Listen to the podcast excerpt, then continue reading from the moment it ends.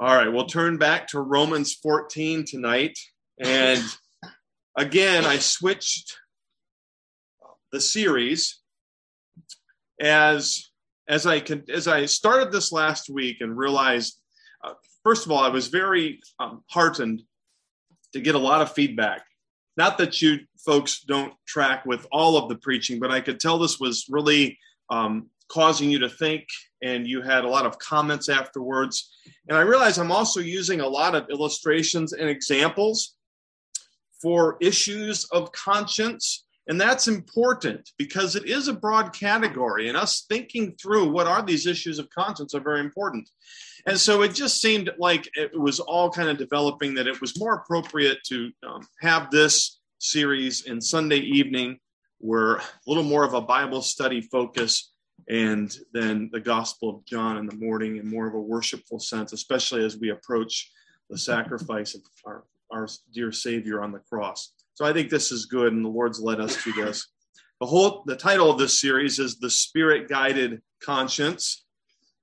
Again, always let your conscience be your guide is not necessarily the best adage to follow unless it's guided by the Spirit. And then we're in good stead, and then we're safe and that really is the whole focus of this is that we are operating understanding the importance of conscience not ignoring conscience but making sure it's again if i can use this word calibrated correctly by submitting it to the holy spirit. And i hope then that we've seen so far even last week the conscience is a very important gift that god has given to us. But again it's many times misunderstood cultural norms, cultural um, illustrations that just aren't helpful. Again, the the angel on the one side, the demon on the other, and trying to get you to do what's right, and the demon trying to get you to do what's wrong. And in the end, I remember watching a cartoon one time where the angel got angry at the demon and went over and beat him up.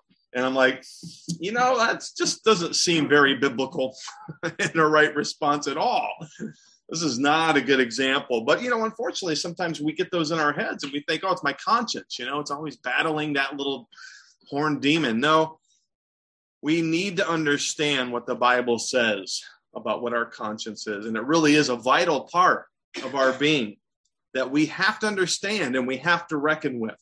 We can't ignore it. And Paul is clear in Scripture, and Scripture is clear. We can't ignore our conscience. What is our conscience? It is um, it's the sense of what you believe is right or wrong. And that belief of what's right or wrong for the believer needs to be guided by the Spirit.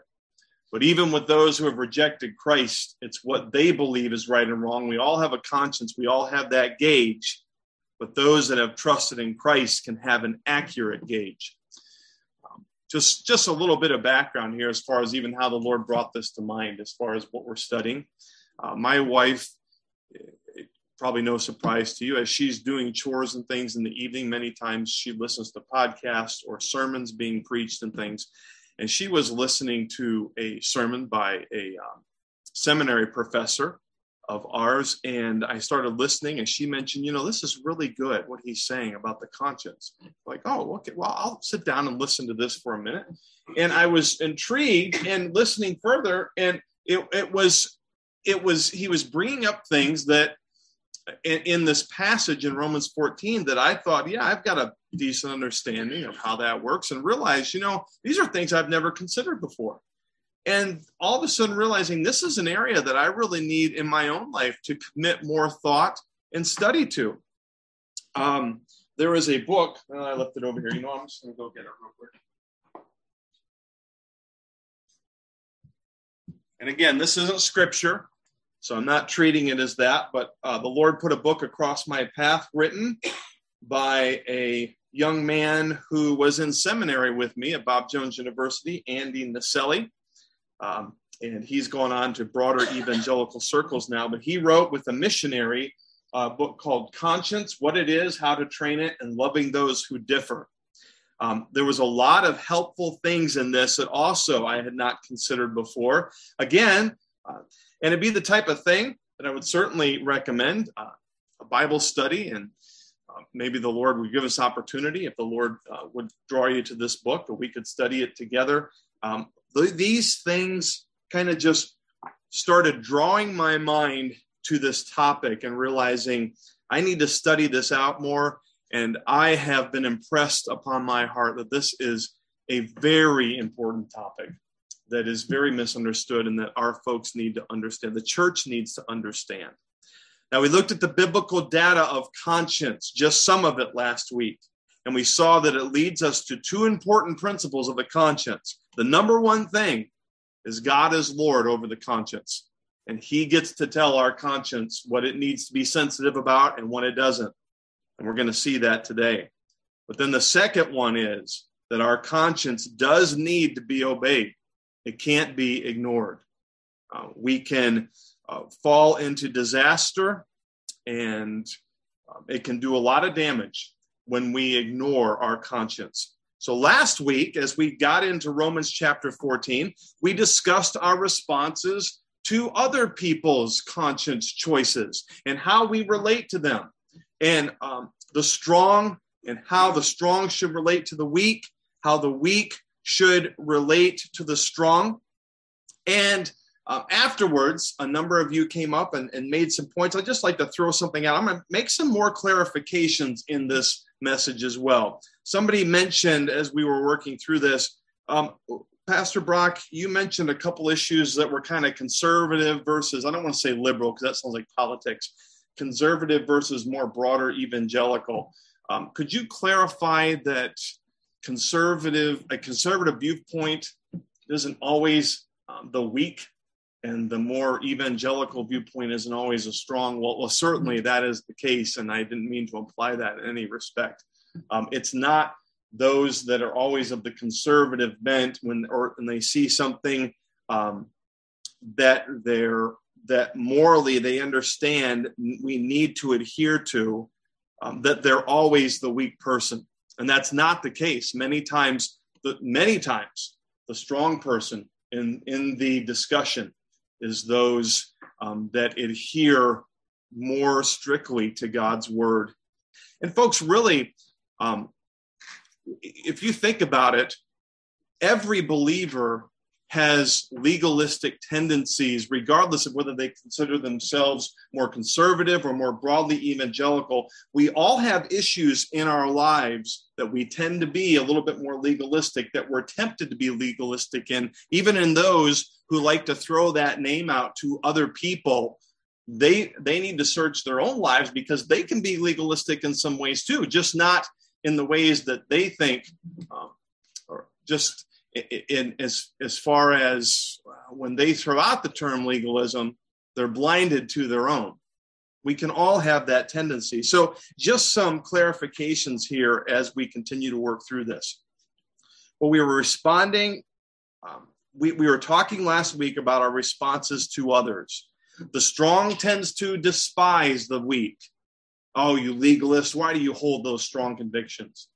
The weak tends to judge the strong and say, and they usually use the, the term worldly. Well, you're just worldly. You just follow the world. Um, and so we need to make sure in these issues of conscience that we have the right response towards each other. But now we're going to get into um, probably this is the overarching principle in this whole passage and one that we must understand. This is the most important thing that Paul will state in this whole argument. And he's going to point out tonight as we get ready in, um, in, in verse 5 of chapter 14 that rather than looking on the choices of others, we need to start with ourselves and we need to examine the choices that we are making. One of the principles that we've stated here is that everyone differs in one way or another in their conscience sensitivities.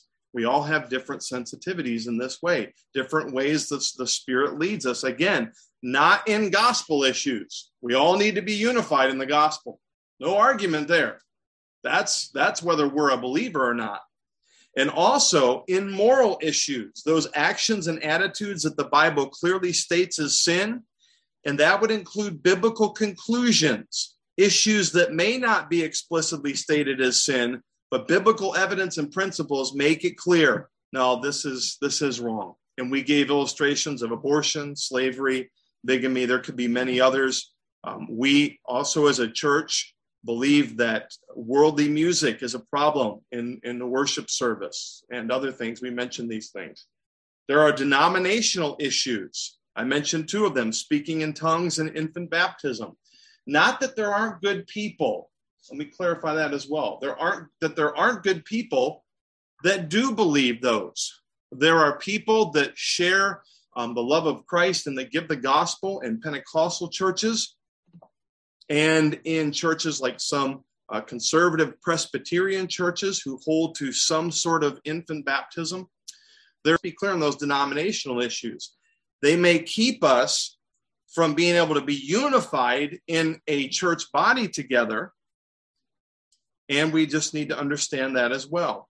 But we are talking about issues of conscience, perception issues, disputable issues.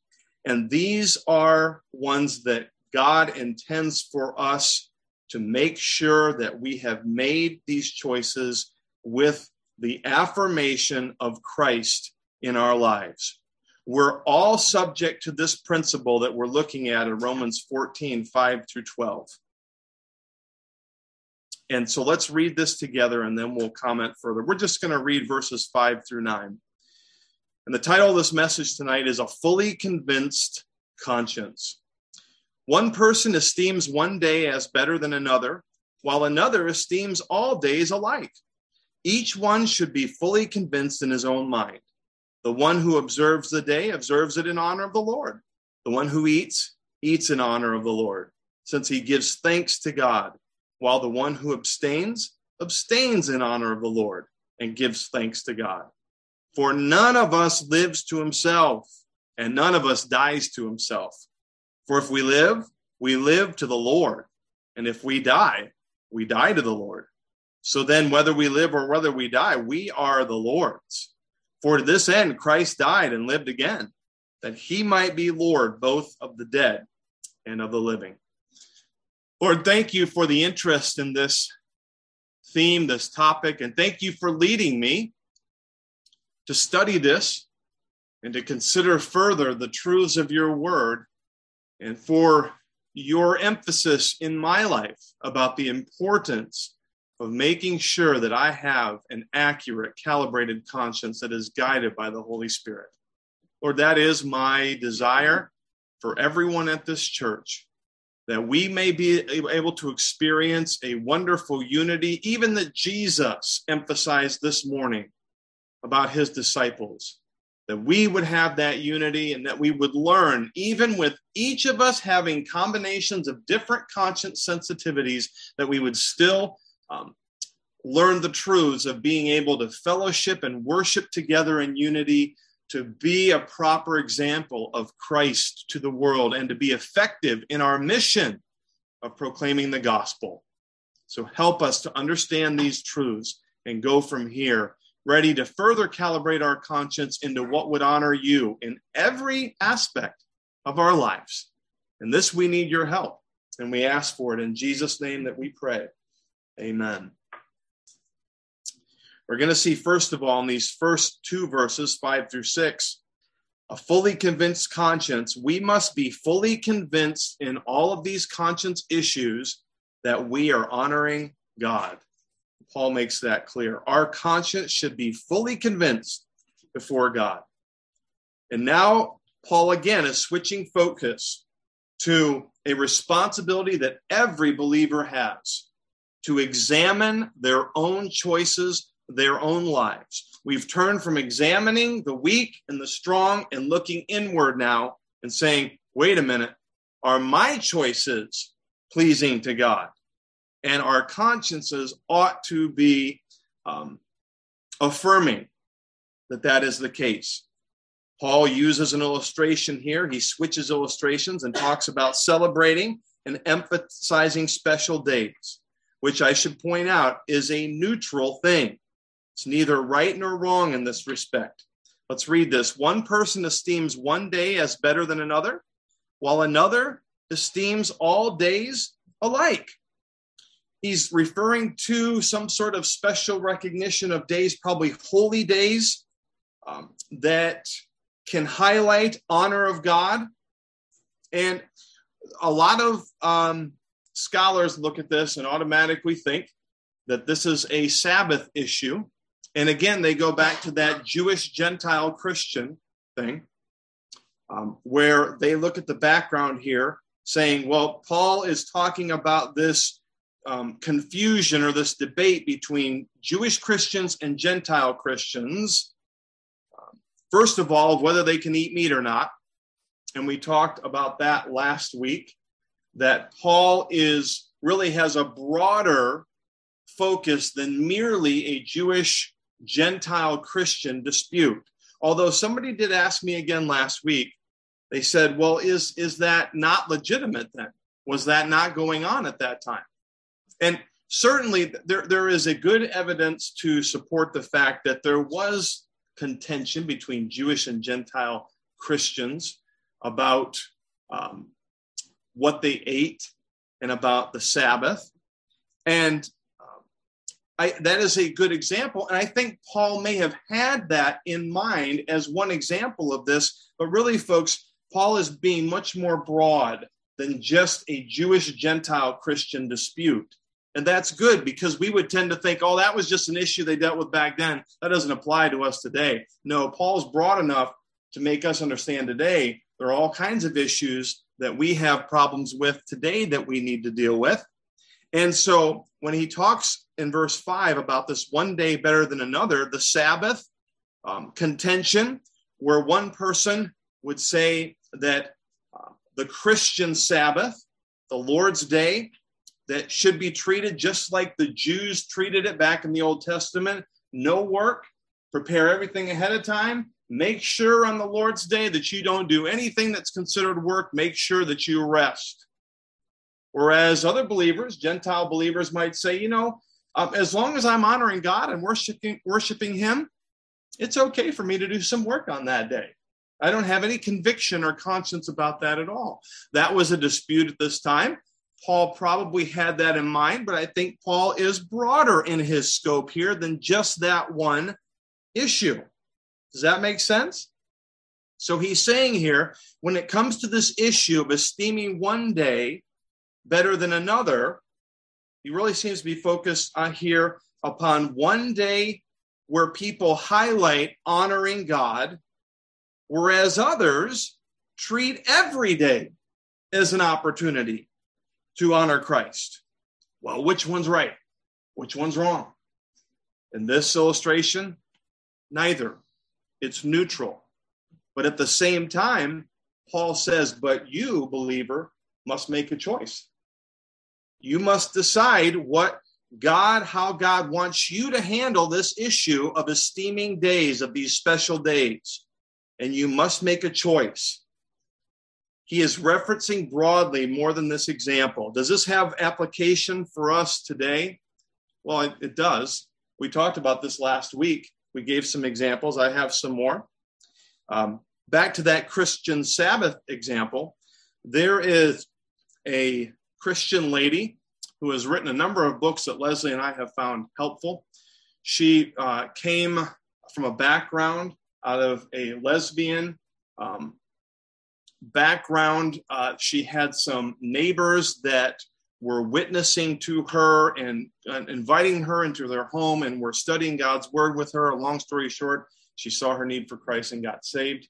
Um, and she eventually married a pastor he is a reformed pastor, I believe, of, of a Presbyterian stripe, but she has some wonderful examples, and the Lord has led them into a very effective gospel ministry within their own neighborhood.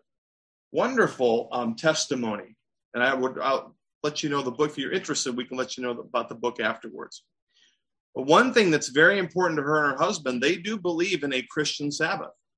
She will prepare all of her food the night before and make sure that everything is ready so that when they come to the Lord's day that Sunday, that there is no work done and that they can say in their consciences that they are resting. That issue still comes up today.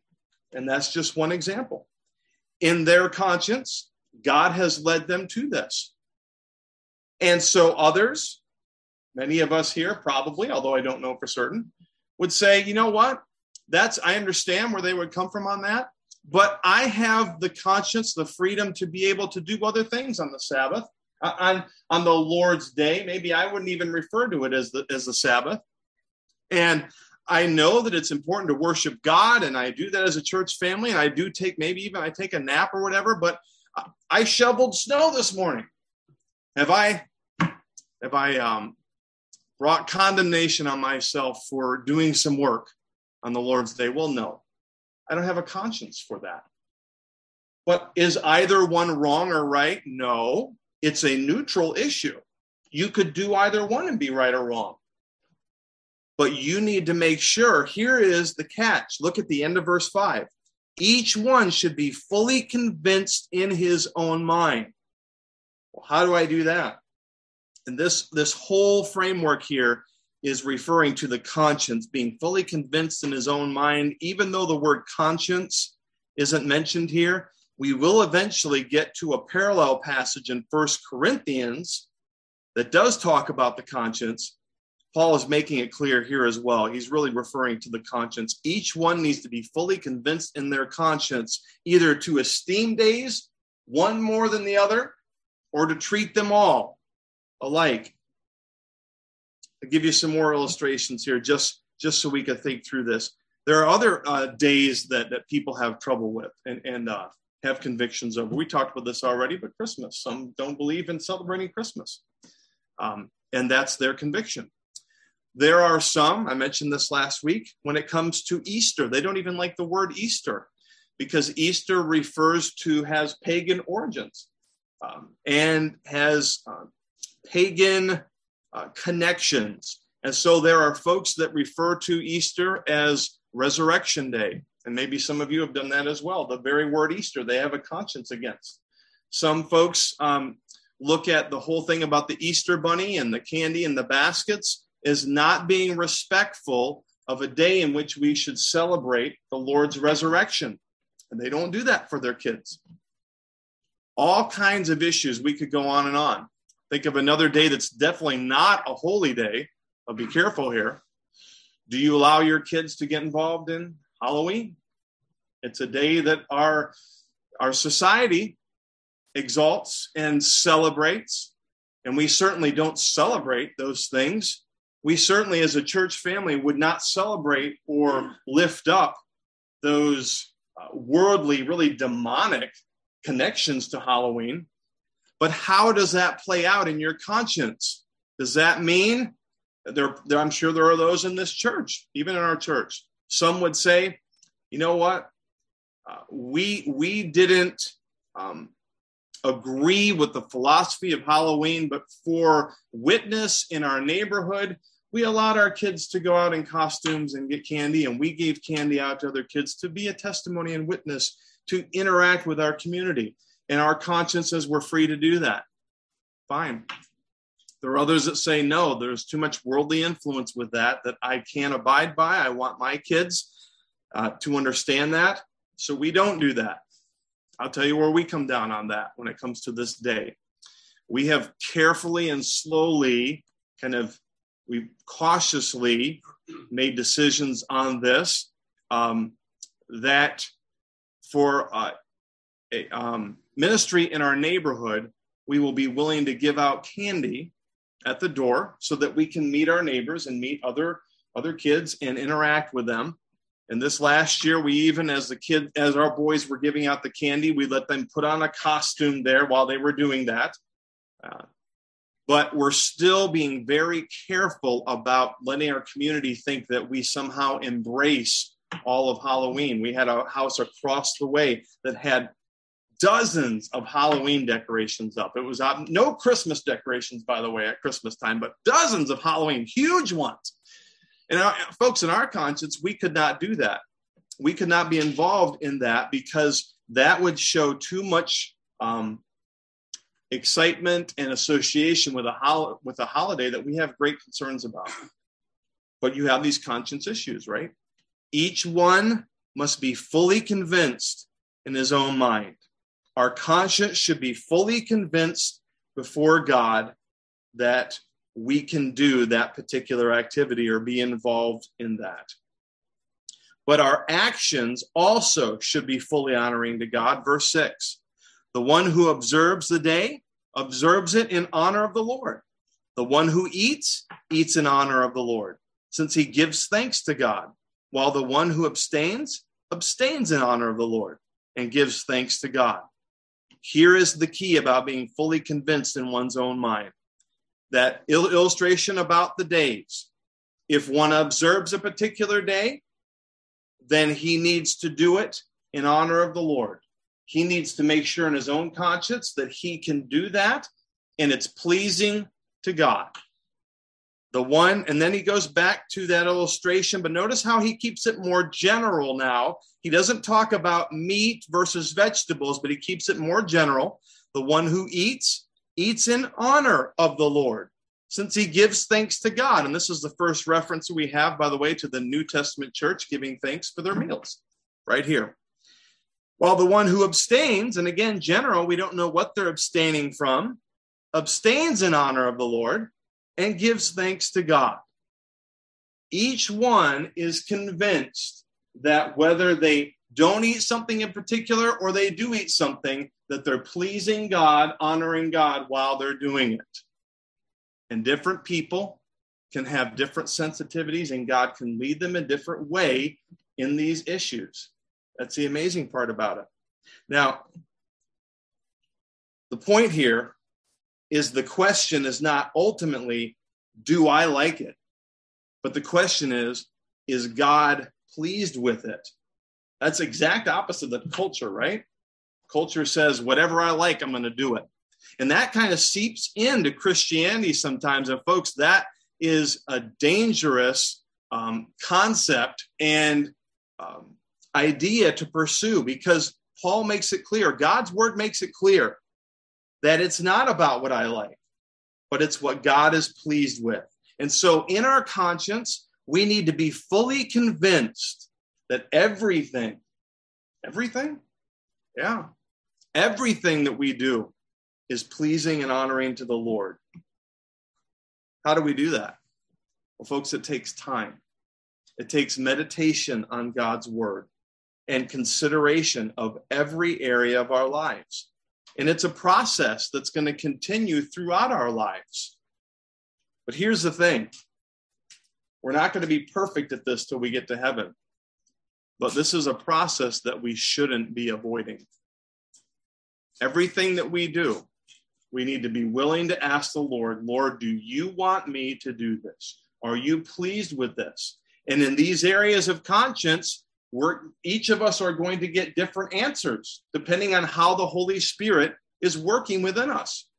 But we have to be convinced that God is pleased when we do these things, regardless of what they are. Now, I want to make a clarification here as well. This actually would have been a good point to use an illustration that I used last week. And I don't want to be misunderstood. Um, and uh, it was about, remember the illustration I gave last week about somebody coming up to me and making a joke about those that eat that are vegan and look at different things in a different way. Now, remember, I'm using illustrations, not thinking that anybody in our congregation um, has a tendency toward that one way or another. And I actually, there was somebody that, that came up and mentioned that at times they follow a vegan diet for their health. And uh, I actually, they were very gracious in what they said. They said, actually, Pastor Brock, I'd like to hear that joke. If somebody came up and told you that, I'm like, well, that's a very gracious response. but I do need to clarify this. That was not a illustration of strong versus weak. What I was doing in that was just using illustration that folks in our culture today, we have people that are, eat in different ways, and we need to respect that. And another thing, too, just so you're clear, this is a common misconception. Being vegan does not mean that you just eat vegetables. We all know that. If you're vegan, you eat a lot of protein as well. And I wasn't trying to make that connection. And I also wasn't trying to make a connection here that those that eat vegan at times are the weak Christian. That was not at all. As I was thinking through this afterwards and on the way home, I wanted to make sure that I clarified these things. Okay. But actually, this is a great illustration of what Paul is talking about here. If I decide to follow a vegan lifestyle there and, and I pursue it and I think about it and I pray about it, and God may lead me to do that fully informed in my conscience. There are some that have to eat certain things because of their health and because of medical issues or because they think that's best. And this issue is actually somebody that's informed and has decided this will honor God in the right way. Great. There are others that say, you know, I don't think I need to be uh, follow that that vegan or another um, meal plan or a particular uh, nutritional plan, and I can honor God in my life in that way. Wonderful. Both are right. There's not a right or wrong here, but both need to be fully convinced that it's what God has for them. Does that make sense? All right, let's continue on here with the rest of this. I wanted to give some more issues here. I'm going to have to and I may have to just come back next week because I think these are important. This is why I put this in for Sunday evening because I knew that we'd have to go through some more issues here and work through some things, but some other examples that are I think are very practical when it comes to this issue. What are some other issues where people can pray about something and God can lead them in a different direction, even within our church, than someone else? I thought of these. This was um, this was not uh, one that I came up with. This is one that I've heard done before, but it was very helpful. You all have probably heard of um, the ministry of, of Dave Ramsey, the financial guru, right? Um, my family has been very helped by his principles, and we have followed those in one form or another. And you know, if you know anything about Dave Ramsey, you know how he feels about credit card debt and also maybe car debt or getting in debt for things. And we have we have benefited greatly from his example of being careful of that. But here's where it can go overboard. I can be follow those principles so closely and so religiously that if I see somebody that does have a credit card, even in our church, I might be tempted to judge them Whoa, don't they know what Dave Ramsey says? You shouldn't be using a credit card. You have no business using being in any debt at all. Or somebody that tells me as we're talking, oh, well, I, I've been working off a car payment. Oh, you sinner. Don't you know you're not supposed to be in debt? Now, there is an issue that you can't go to God's word and find where it says, I shouldn't maintain a credit card or get involved in car debt. That is an issue that must be worked out in your conscience by praying about it and asking, Lord, what would have you you would have me to do? And people can come down on different sides of that and still be guided by their conscience in the spirit. Does that make sense? That's just one. Thought of another one. We all would agree our concern about the issue of, of homosexuality, LGBT issues, and the prominence of that in our culture and how that's being forced upon us. And God's word clearly tells us what that moral issue is that God intended for a man and a woman to be together for a lifetime. That was his intention in creation. We all understand that.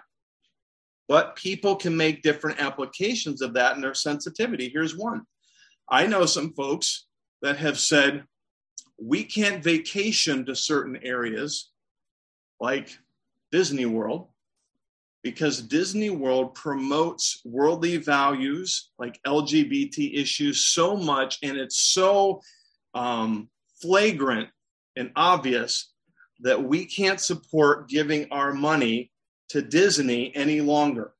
And so they won't take their family to Disney World. There are others that say, you know, I, I, am totally um, submitted to what God has to say in His Word, um, about homosexuality and lesbianism, but I don't have a conscience. I could take my grandkids or my kids to Disney World, and that doesn't bother my conscience. Fine. Either way, just make sure that you're submitted to God in your conscience. Attendance at movies is another one. I remember growing up in my church, there was a spiritual leader who would was very adamant he would never take his family to a movie theater. But the point is, there are those that can attend movies and it doesn't affect their conscience. And there are others who say, I can't do that. And there are some that even say, I can't even watch TV. There's just too much filth and there's too much um, temptation, and we're not going to own a TV. And that's not, there are um, good reasons for either one. Each of us have to be convinced. I threw in another one here attending major league sporting events. After all the politics of the past couple years, there's been a number of people that said, I'm never going to a major league game again. They just, I'm just done with politics. And in their conscience, they couldn't go to an NFL football game or uh, a, or a major league baseball game. And others said, you know, that's still okay with me to do. You see how we have a wide variety of conscience issues here that we have to ask for the Spirit's guidance and that we can still come to different conclusions on and still be in unity together. I'm going to throw one more at you here before we go on. And I'm going to dare to tread here where maybe even some pastors wouldn't dare. But it's because, and this is one that may go across that line uh, that I, I made for myself earlier about an issue that I'm pretty sure doesn't affect our church family because this one affects everybody in every church right now. It's a major issue in our culture today. I don't know if you can guess what that is, but I think it really does apply to this right now. It's a whole issue about COVID and medications. Okay. And it has been so controversial that we've had to say, as leadership here and as a church family, we're not even going to discuss this at our church because there's so many opinions and so many concerns on either side. So I'm not even going to get into this too much, but folks, let me just say this. There are folks that are following certain prescribed um, medications and things that are almost being mandated on us today, and good, godly people who say these need to take place and these medications, this, this needs to be done. And in their conscience, they are adamant about that. There's the other side where people hear um, things that are being mandated and have concerns, and good, godly people who love the Lord and are following the direction of the Spirit that say, No, I, I don't want to follow that particular medication, that particular diagnosis. There are other possibilities for me, and I'm going to pursue those. And there are good people on both sides of this issue that are very strong on this to the point where that's why we've said we're not going to bring it up anymore. But it is an issue that you won't find in scripture. And I've seen even in some social media posts them talking about would Jesus get the vaccine? Well, folks, there's not one verse you're going to find in scripture that's going to help you with that. It's not there. We have to, in all these issues, pray, Lord, in my conscience, how can I best honor you? And follow that. So we must be fully convinced that we are honoring God. And another aspect of this, then, as we continue verses 7 through 12, we must realize we are fully accountable to God. And our lives are the Lord's and not our own. Verse 7 For none of us lives to himself, and none of us dies to himself. For if we live, we live to the Lord, and if we die, we die to the Lord. So then, whether we live or whether we die, we are the Lord's. For to this end Christ died and lived again, that he might be Lord both of the living and of the dead. And folks, here is the central thing to this whole argument. Thank you for sticking with me this long. This is so important. Paul makes it clear here our lives are not to do with what we want. We don't have this, this idea of Christian liberty is so misused. Christian liberty I have to please myself, to do whatever I think is appropriate. That is not what God's word says. We don't have Christian liberty to please ourselves. Our Christian liberty is given to us to please Jesus Christ. And that is so important. The old, you probably remember this, the old Frank Sinatra song, I did it my way, and has no credence with Jesus Christ. It's a fallacy to think that how we live our lives, by the way, has no effect on anyone else. Doesn't scripture say we are bought with a price? We're not our own anymore. So, verse 7 none of us lives to himself and none of us dies to himself. Don't buy into the world's um, uh, platitudes that whatever you want to do, you're okay to do. That's not what Paul is saying here our, how we live our lives, it's not true that it doesn't have any effect on anyone else. But everything a follower does is for the Lord, whether living or even in his death, in her death. It's all for the Lord.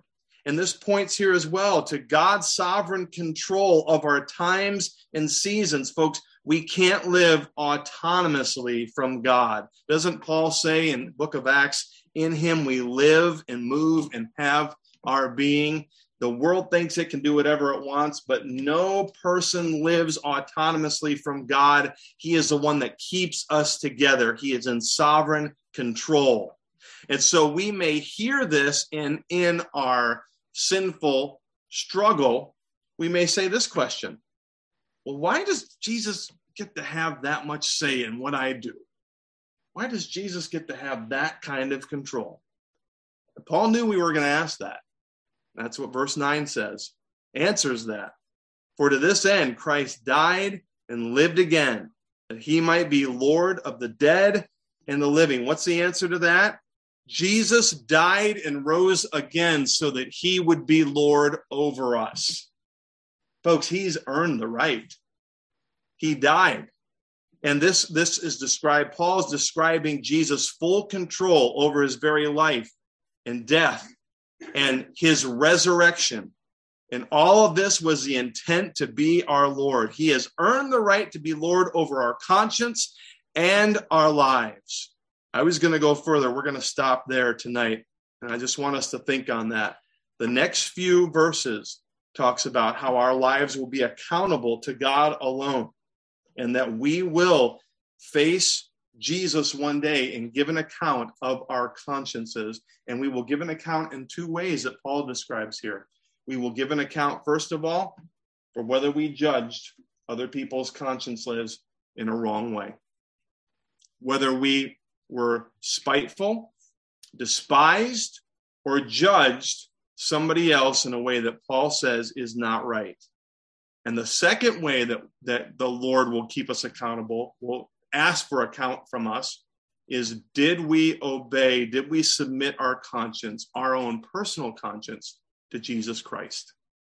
So, folks, as we leave today, those are the important questions. Are you wrongly judging or despising another person's conscience choice? That is wrong. Within that group of conscience decisions, but the other, even more important thing is is your conscience submitted to Jesus Christ in everything that you and I do? Have we asked Him if it honors and pleases Him? We don't get to do what we want to do. Our lives are to honor Christ. And we must, as Isaiah 45 says, as I live, says the Lord, every knee shall bow to me, and every tongue shall confess to God.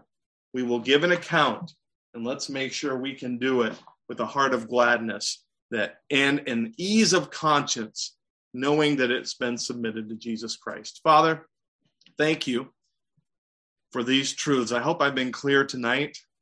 Hopefully it's been practical. Help us to continue to understand the importance of having a submitted conscience to you. Jesus jesus has the right through his death and resurrection to be Lord of our conscience, to be Lord of our lives. So help us this week to look inward, stop judging those around us, and make sure, first of all, that we, our own conscience, is submitted to you in every aspect. And Father, we understand that that uh, will mean that some, that will lead some in a particular direction and particular decisions, that it may not lead others. And that's fine. We need to be welcoming to each other. But help us to be willing to do that, to submit, and then be willing, however the Spirit leads our conscience, to be willing to follow, submitted to our Lord, be useful for Him, bow the knee before Him, and serve Him well. Help us to do this with our conscience. For it's in Jesus' name we pray. Amen.